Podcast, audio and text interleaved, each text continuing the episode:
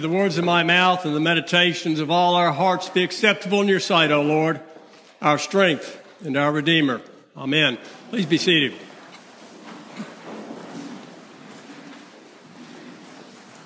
This morning, listening to this gospel lesson, I can't help but be reminded of one of my favorite historical figures, Winston Churchill.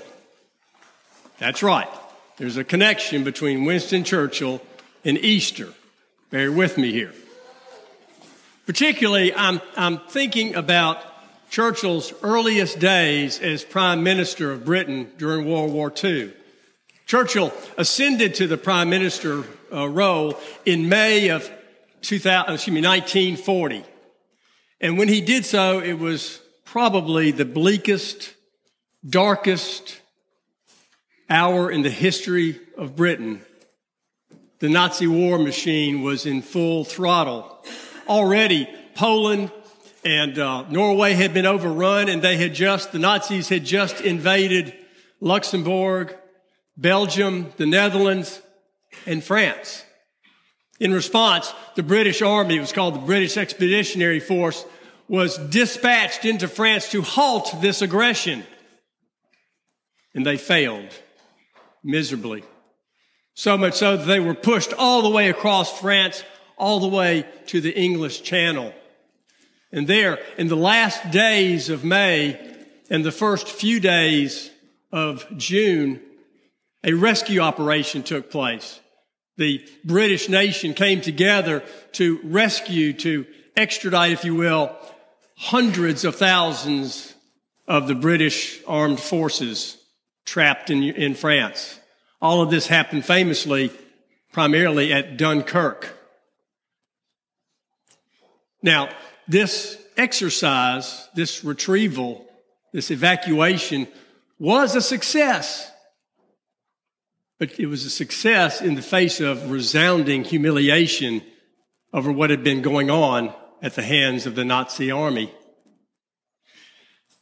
The last day of this evacuation was June 4, 1940. At the end of that day, Winston Churchill arose to his feet in the House of Commons. And in the aftermath of the humiliation and the, ex, and the uh, Dunkirk exercise, he addressed the House of Commons. The speech that he delivered that evening will be remembered as long as the history of World War II is studied, as long, I'm convinced, as there is an English speaking peoples. That speech will be remembered. Now, Churchill was never a man of few words. So this speech lasted something like 40 minutes. And almost all of it was taken up with a recitation of the facts, the events that led to this evacuation at Dunkirk. And then he talked about, in light of that, the status, if you will, of the British armed forces, what assets they had left, what they had lost, and all of that. All very, very important information to be sure, but not very inspirational. But at the end of the speech, in the last few minutes, Churchill pivoted from talking about the facts and turned to inspiration. And he spoke these words, and these are the words that will live forever. On to the end. We shall fight in France. We shall fight on the seas and oceans. We shall fight with growing confidence and growing strength in the air. We shall defend our island, whatever the cost may be. We shall fight on the beaches. We shall fight on the landing grounds. We shall fight in the fields and in the streets. We shall fight in the hills. And we will never surrender. We will never surrender. in this theme of never surrendering, never giving in or giving up was Churchill's constant theme throughout the war. In fact, a year later, he gave another speech, almost as famous, and the situation was just about as dark. These things will go. Sometimes imagination makes things out far worse than they are, but for everyone. Never give in. Never give in. Never, never give in.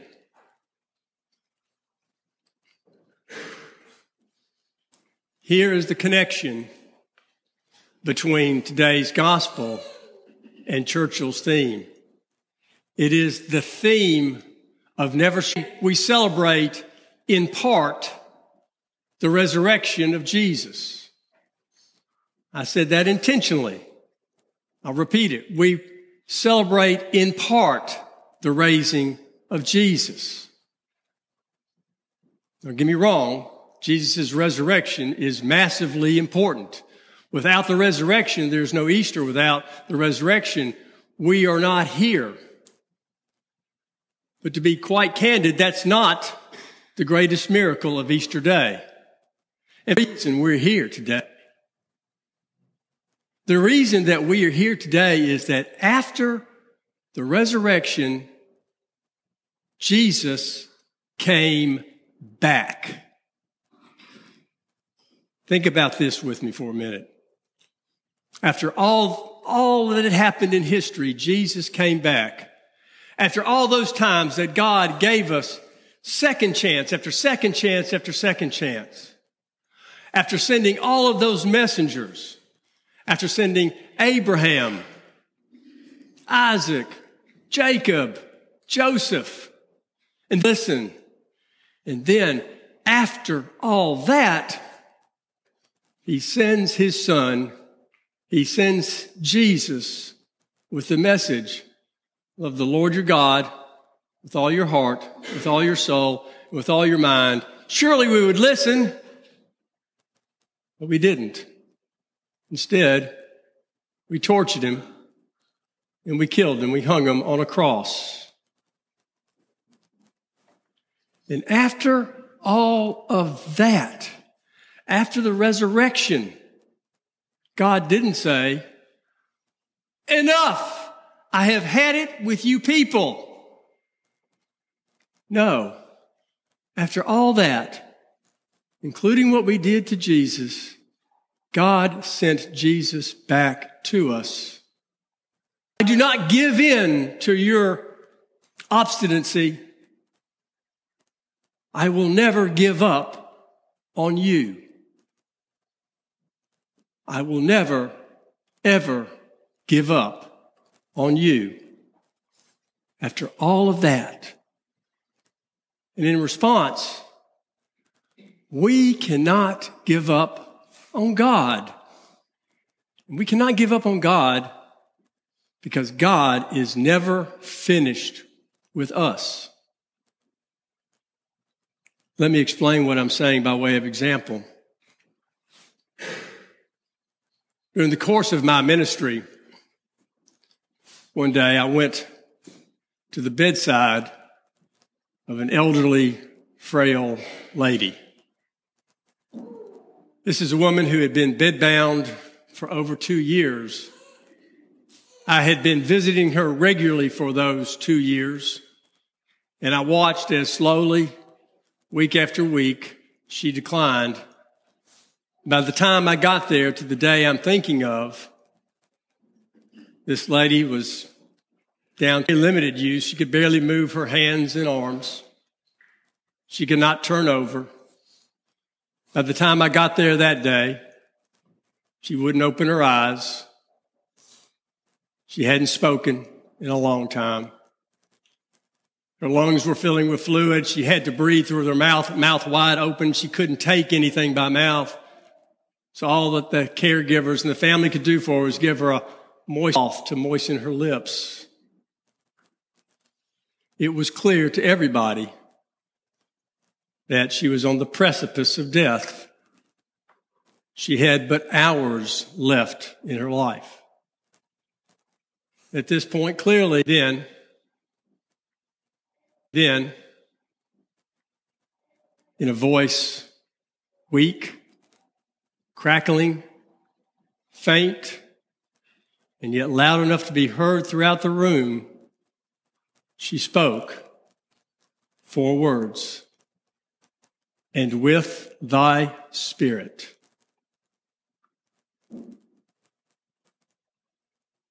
the very end of her life, with literally nothing, given up on God. And God stood up on the back of my head, and I'm sure everybody there. And suddenly, all of us instinctively that we were standing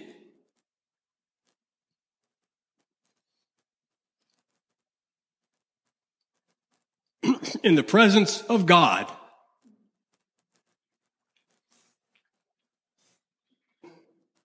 Who had nothing.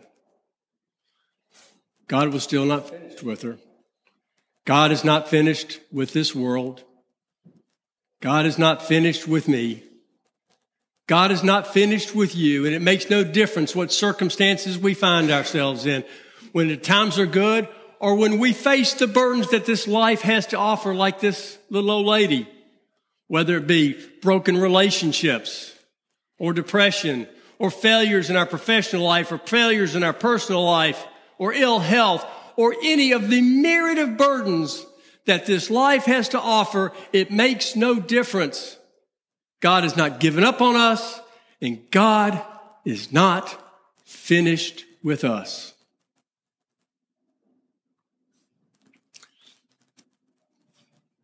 That God wasn't finished with her, and because of that, everybody in that room that afternoon was blessed beyond measure. This is why we celebrate today. Christ is risen, yes. But more than that, Christ came back. Christ, through those actions, said, I am not giving up on you. Don't give up on me. I'm not finished with you.